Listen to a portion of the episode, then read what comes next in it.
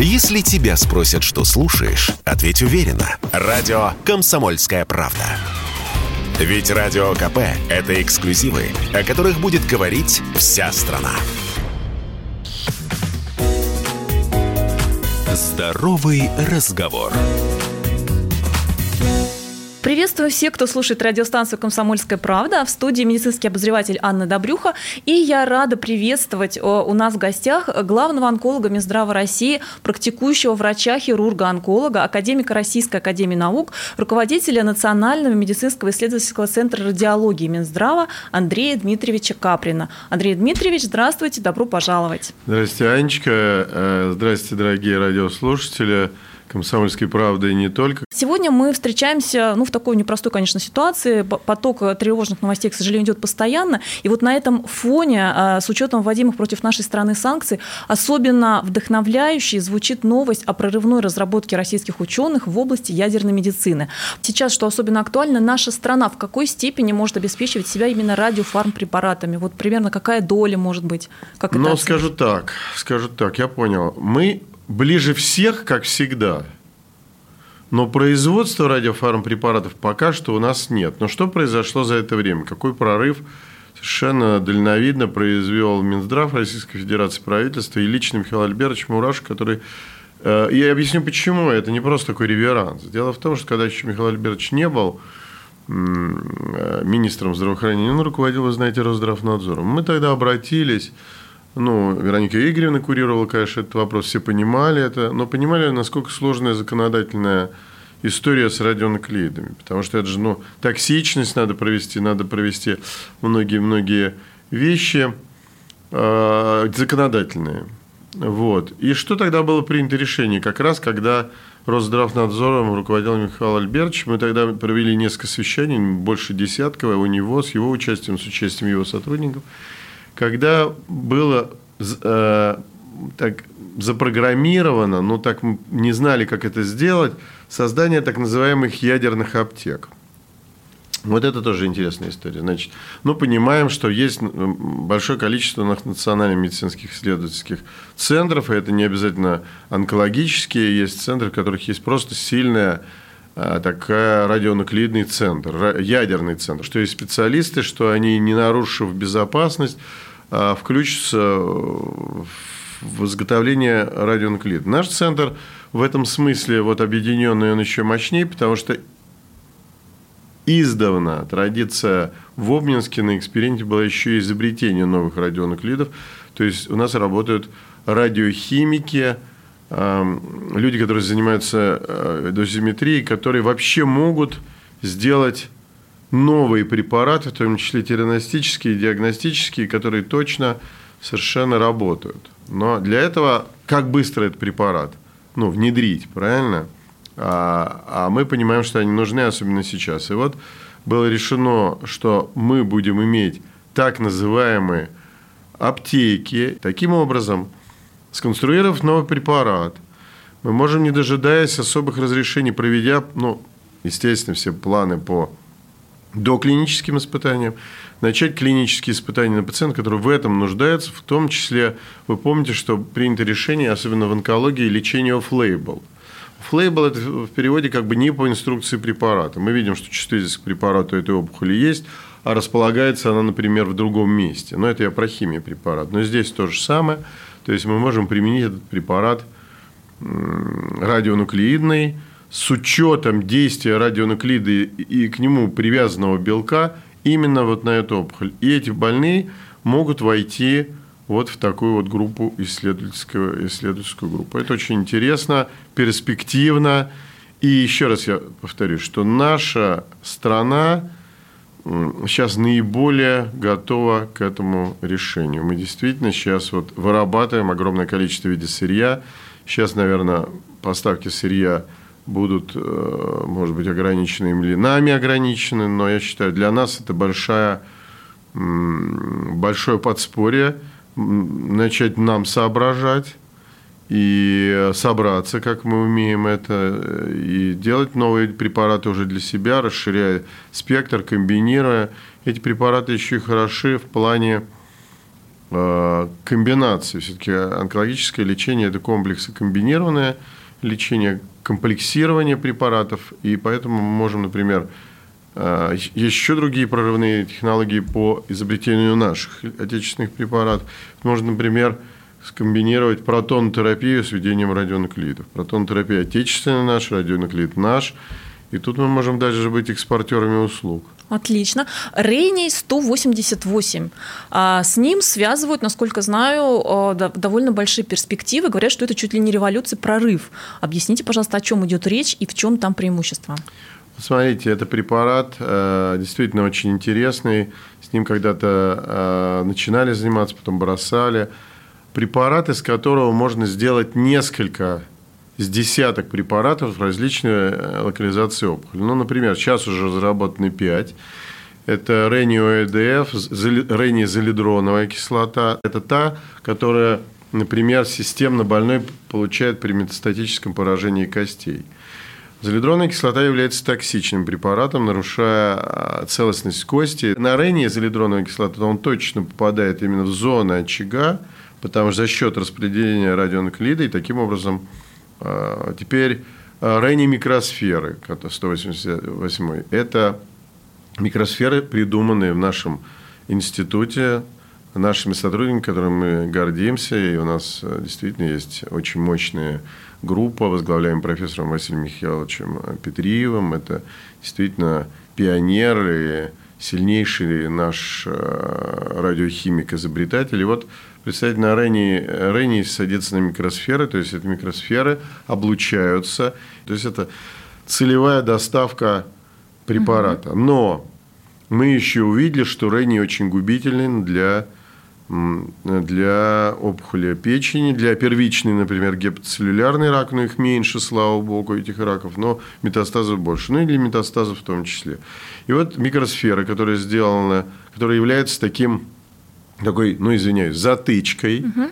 для сосуда. Она еще и вместо крови, которая так необходима для питания опухоли, а все опухоли, еще раз повторюсь, хорошо кровоснабжаются, это все-таки доставка губительного радиоизотопа. И здесь ранний, конечно, хороший. Так как больных таких много, а, и, э, то потом я расскажу дальше. И очень интересные мы сделали ранние Накожные аппликаторы – это когда, вы знаете, что один из самых распространенных раков кожи – базалиома, или рак кожи, он больше даже, чем меланомный рак. И мы с вами понимаем, что часто это проблема, которая косметическая, потому что надо убрать огромный участок кожи, да и не всегда это возможно, глубина проникновения. Это вот накожные гель-аппликаторы, которые непосредственно как бы выжигают вот то место, ну извините за такой а, ну, то есть в итоге у человека какие-то эстетические нарушения менее заметны, получается? Просто заживает. Это как э, небольшое, ну, это такая лучевая реакция, которая потом проходит. Более того, иногда это вообще без рубцов, особенно когда это на лице. Это Поразительно. Интересно. Многие люди считают, что рак кости, костной ткани практически неизлечим, очень плохо лечится. Более на самом того, деле не так это на сегодня. Более того, так считали до последнего времени и мы которые не знали, как воздействует. Помните, я рассказывал, залидроновая кислота, но все равно да. это стабилизация, это пока еще не лечение. А да. А вот 177 лютеция – это лечение. И более того, международный рынок, а, который может охватить этот препарат, он колоссальный, потому что мы понимаем, что метастатических больных, к сожалению, очень много. Более того, у нас открыт сейчас по разрешению Минздрава центр лечения метастатических пациентов. А потом это еще и вот та тираностика, о которой я говорил, то есть если мы лютецием вооружим э, ПСМА, то мы будем во время позитронной эмиссионной томографии, которая сейчас модно, видеть вот эти очаги свечения. И мы по степени свечения, кстати, смотрим, насколько процесс активен. Mm-hmm, то есть это можно определить на сегодня? Да, по степени свечения. Но потом, если мы дадим туда лютеции, мы сразу увидим, можем видеть, как затухает эта ситуация – и насколько эффективен именно лютец. Ну и потом еще раз его можно комбинировать. Но сейчас еще идет еще интересная очень работа с актинием. Вот актиний – это тоже радиоактивный элемент, который воздействует уже не на костную ткань, а он воздействует на э, висцеральный орган. Это тоже огромный прорыв. Комбинация лютеция с актинием тоже имеет большие перспективы. Э, вот. И мы уже лютеции вводим клинически э, в нашем центре, клинически больным. Мы очень интересно интересно будем двигаться в этом направлении. Да, Андрей Дмитриевич, вот вы упомянули очень важный момент, что фармпрепараты, и особенно производимые в России, в какой-то степени могут даже заменять химиотерапию.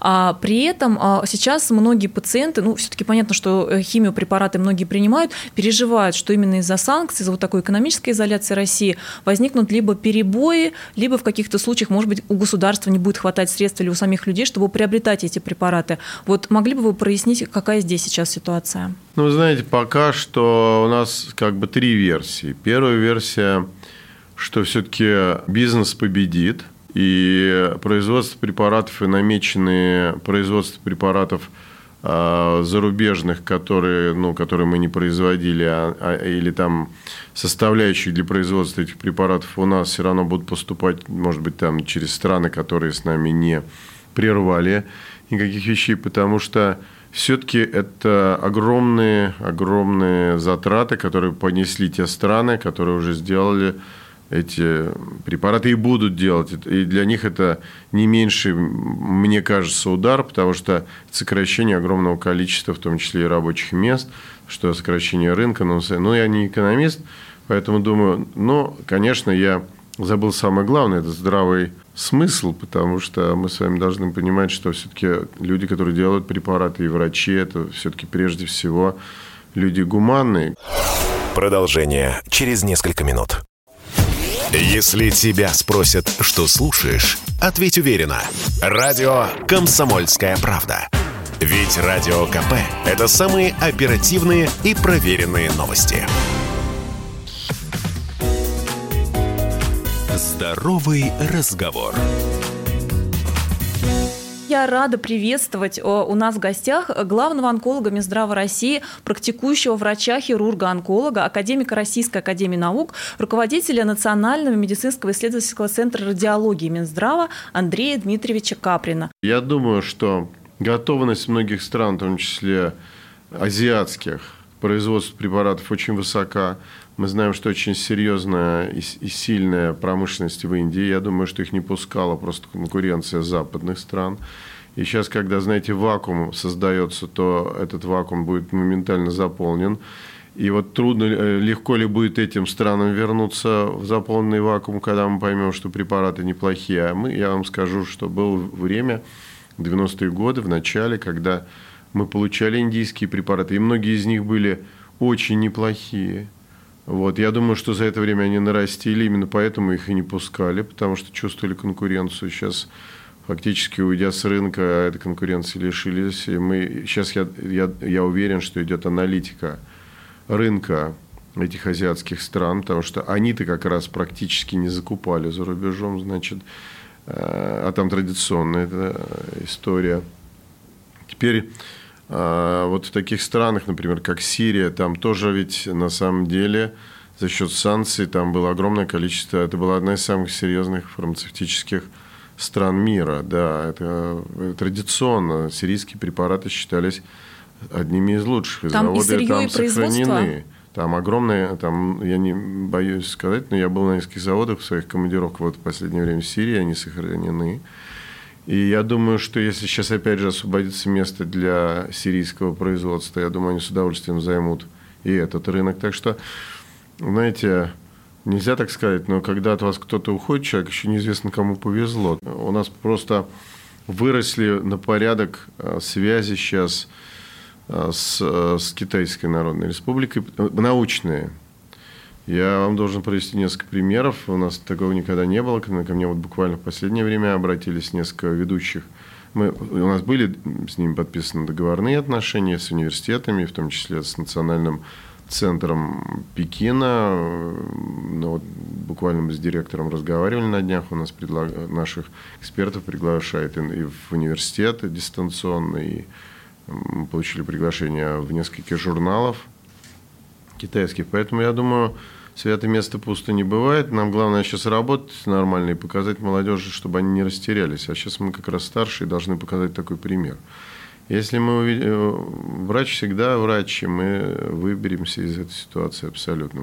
Пусть люди не паникуют. То, что вы рассказываете, на самом деле звучит очень обнадеживающе. Хочу еще одну тему обсудить. Э, изменения, которые появились этого года, вступили в силу новые правила оказания медицинской помощи при онкологических заболеваниях. Могли бы вы пояснить, меняется ли что-то принципиально для самих пациентов, или это скорее касается какой-то внутренней организации работы онкослужбы? Ну и как вообще вот это работает в регионах? Вы вы же постоянно находитесь на связи, проводите, я знаю, прямые эфиры с регионами, с пациентами, с врачами. Как что сейчас происходит в этой сфере? Совершенно нас э, чем пугали не произошло, очереди никаких не выстроилось. Вообще, что такое порядок? Вообще, что такое служба онкологическая? Вот онкология, как ни одна из наук, она очень междисциплинарная. И э, так сложилось, что пациент нуждается в помощи многих врачей. А, ну, просто специальность такая. И я должен сказать, что буквально перед этими событиями у нас был наш э, знаменитый немецкий онколог, причем он приехал к нам, и мы с ним обсуждали тогда очень большие перспективы по работе. Он э, заявил мы во время своей презентации, презентация у нас есть, что клиники, которые работают не в онкологических учреждениях в Германии, на 20% хуже результаты у онкологических пациентов, чем тогда. А уже тогда был порядок. В наш. И когда мы показали порядок, он позавидовал. В части вот этого создания порядка, он говорит, вот нам бы такой порядок. Дисциплина все-таки онкология военная, там нужно определенное четкое исполнение всех онкологических законов для того, чтобы показать выживаемость, определенное количество курсов, определенное изменение курсов, а, определенный контроль за проведением курсов. Ведь что еще важно в нашей деле? Ведь не все же курсы для больных – подходят как панацея. Иногда некоторых больных приходится с второго, третьего курса переводить на, на другую линию Говорят, что несколько линий, да, существует. Ну, это по клиническим рекомендациям. Угу. И где вот это вот без консилиума принятие быстрого решения, понимаете? Там же нужно обладать ИП, там, для того, чтобы, помните, мы говорили о степени свечения, да. и серьезной МРТ, и, и понимать, что по каким-то параметрам а ведь это же тоже огромные затраты, понимаете? Ведь на самом деле многие вот э, небольшие клиники работали ну, в основном по, на, на, на объемы гарантированных страной под пациента. Ведь пациент угу. заходит, он ничего не платит. Платит страна. То есть новый порядок предусматривает, что те клиники, которые не в состоянии обеспечить вот такой консилиум, полноценную бригаду врачей, они просто, ну, лицензию, собственно, теряют, потому что они просто, ну, как бы недееспособны, грубо говоря. Так получается? Ну, потение лицензии, я не знаю, это дело наших надзорных органов, но просто, видимо, не будет продлена вот эта угу. история. Но я вам честно скажу, что э, многие пациенты, э, приходя к нам, потом они говорят, ну зачем, ну вот как бы вот надо было сразу, потому что там из-за красивой кровати или телевизора, онкология – это не та история, которая... А потом сейчас клиники современные, очень государственные, э, могут э, еще и показать неплохие, очень сейчас такие строятся красавцы. Вот мы ездим в регионы, онкологические диспансеры, которые так по дизайну и по объему, и по удобству еще и получше. Не везде, конечно, но мы сразу не можем же все перестроить. Я больше скажу, знаю даже по нашим читателям, что люди из, из Москвы в регионы куда-то лечиться ездят вообще. Есть и такое, есть да. и такое, и мы видим, что есть и очень грамотные специалисты там остаются. Так, а, и я хочу перейти к теме такой, в общем-то, с одной стороны радующей, да, у нас наступает весна, с другой стороны весна связана а, с увеличением активности солнечного излучения, и тут у нас а, встает вопрос а, о а, раке, который, насколько знаю, э, входит в число лидирующих в России. Это различные виды рака кожи. Вы упоминали, что есть базилиома, для которой теперь э, прорывные методы лечения, есть меланома. А, расскажите, пожалуйста, вот сейчас, да, какую роль играют, насколько распространены эти виды онкозаболеваний, и какие советы мы можем дать, вот исходя из последних научных данных, нашим слушателям? Ну, традиционно и давно, и не только в нашей стране, это одна из самых частых локализаций. Я имею в виду рак кожи, не меланома. Так. Потому что это разные заболевания, нужно это понимать. Так, по распространению, а, э, значит, 96,9% э, рак кожи и 79,5% меланомы. То есть, ну, на общую популяцию. То есть, это можно себе представить, что а, заболеваемость 74 на 100 тысяч населения по меланоме и 302 на 100 тысяч населения э, рака кожи. Но это прилично. То есть это, но это было всегда потому что это такой ранимый орган кожи, и он, конечно же, поддается различным степеням воздействия, в том числе, конечно, мы должны понимать, что прямые солнечные лучи и другая токсичность э, имеет значение. Ну, генетика в некотором смысле, наличие неосов и так далее. И поэтому и у нас в стране за рубежом было принято такое решение а, создавать паспорт кожи. Паспорт кожи очень интересная история, которой мы очень сейчас серьезно вовлечены. Это на основе больших данных, которые раньше репетировалось с помощью специальных программ. Фотографируем определенные участки, они переносят в компьютер, и по вот состоянию неоса или родинок мы понимаем, насколько человек близок, или как э, на следующий год то же самое производя. Это раз в год делается съемка? Ну, желательно, да, раз в год, чтобы... Нет, ну, есть группа наблюдаемых различных uh-huh. контингентов, у которых больше, у которых есть подозрения, у которых есть больше подозрения, эти больные оперируются, удаляется этот участок на исследование. Во всяком случае, это четкий контроль за частой локализацией. Почему эти локализации еще важны? Потому что они ну, неплохо поддаются лечению.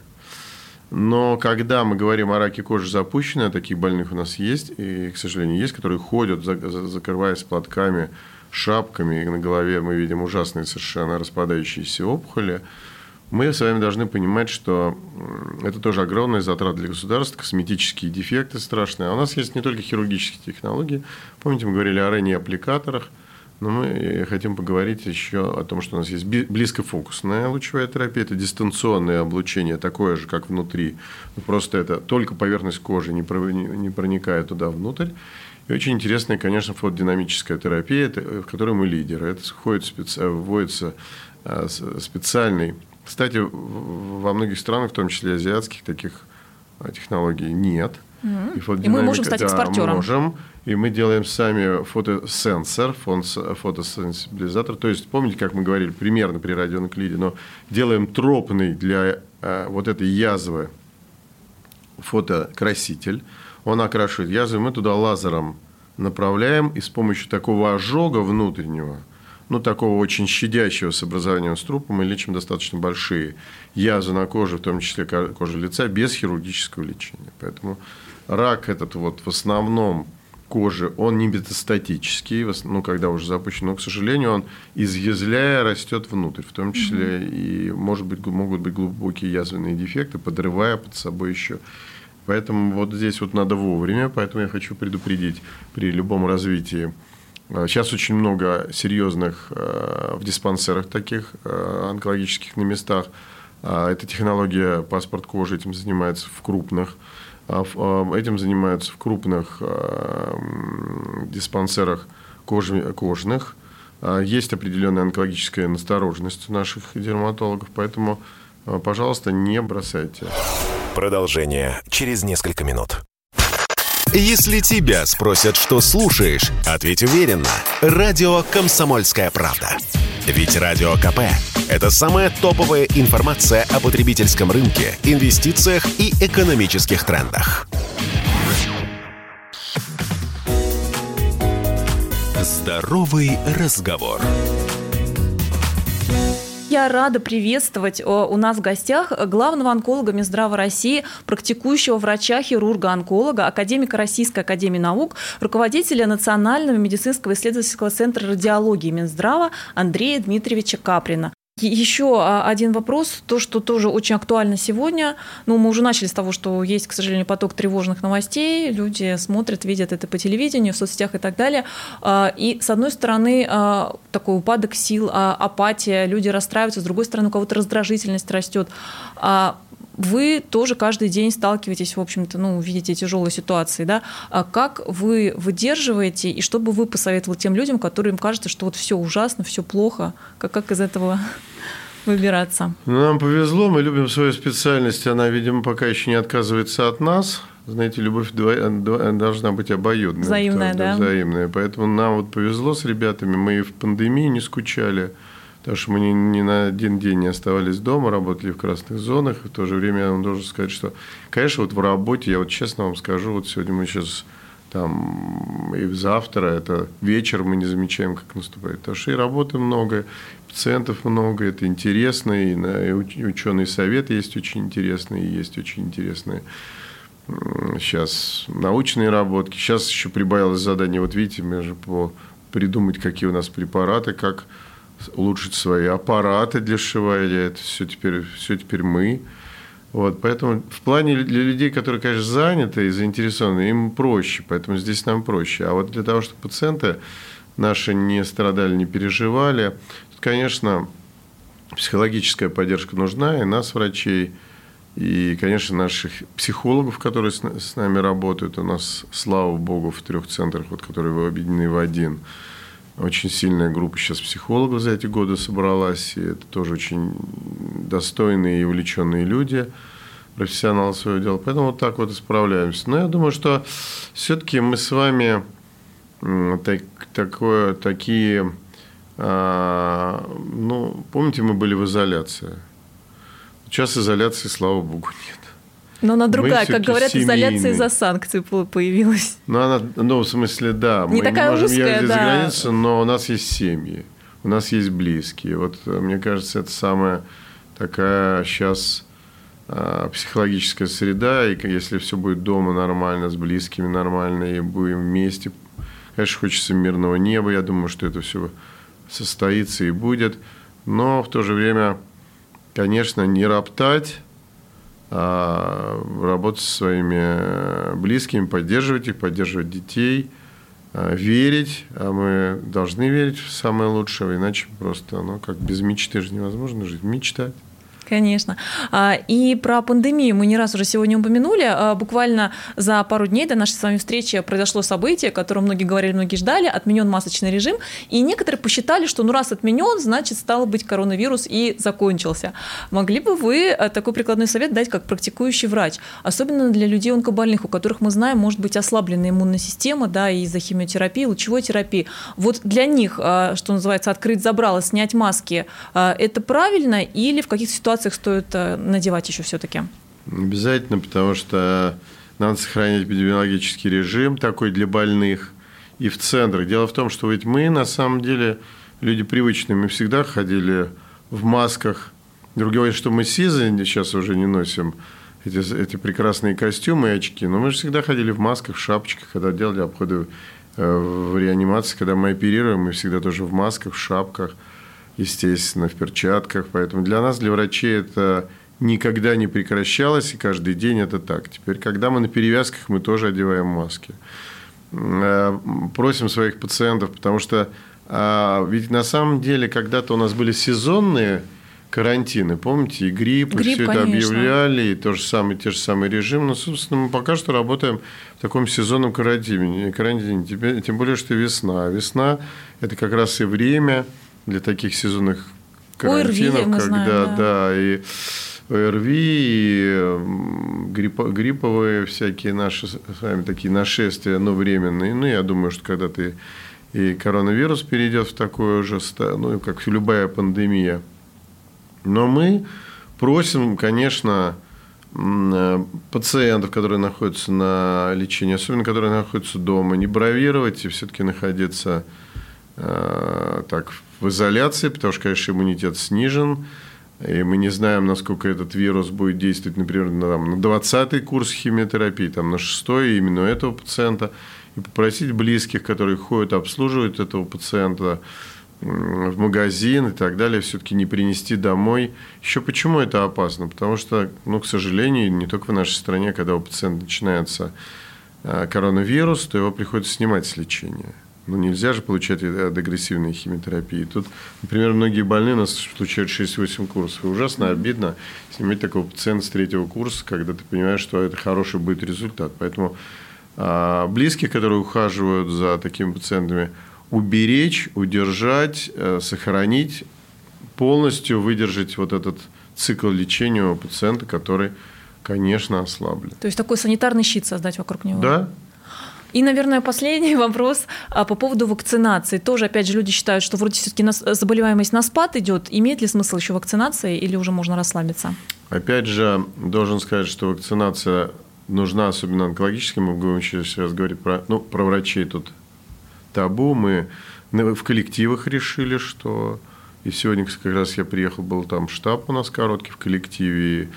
И я должен сказать, что мы решили, что все равно продолжаем. Потому, ну, мы всегда и от гриппа, и от пневмонии же врачи э, прививались. Ходил в календарь прививок, тем более, что мы люди, которые точно находятся в группе риска повышенного. Ну, такой поток пациентов из разных раньше стран, а сейчас еще и там наша страна, там, которая огромная, там всегда огромный поток.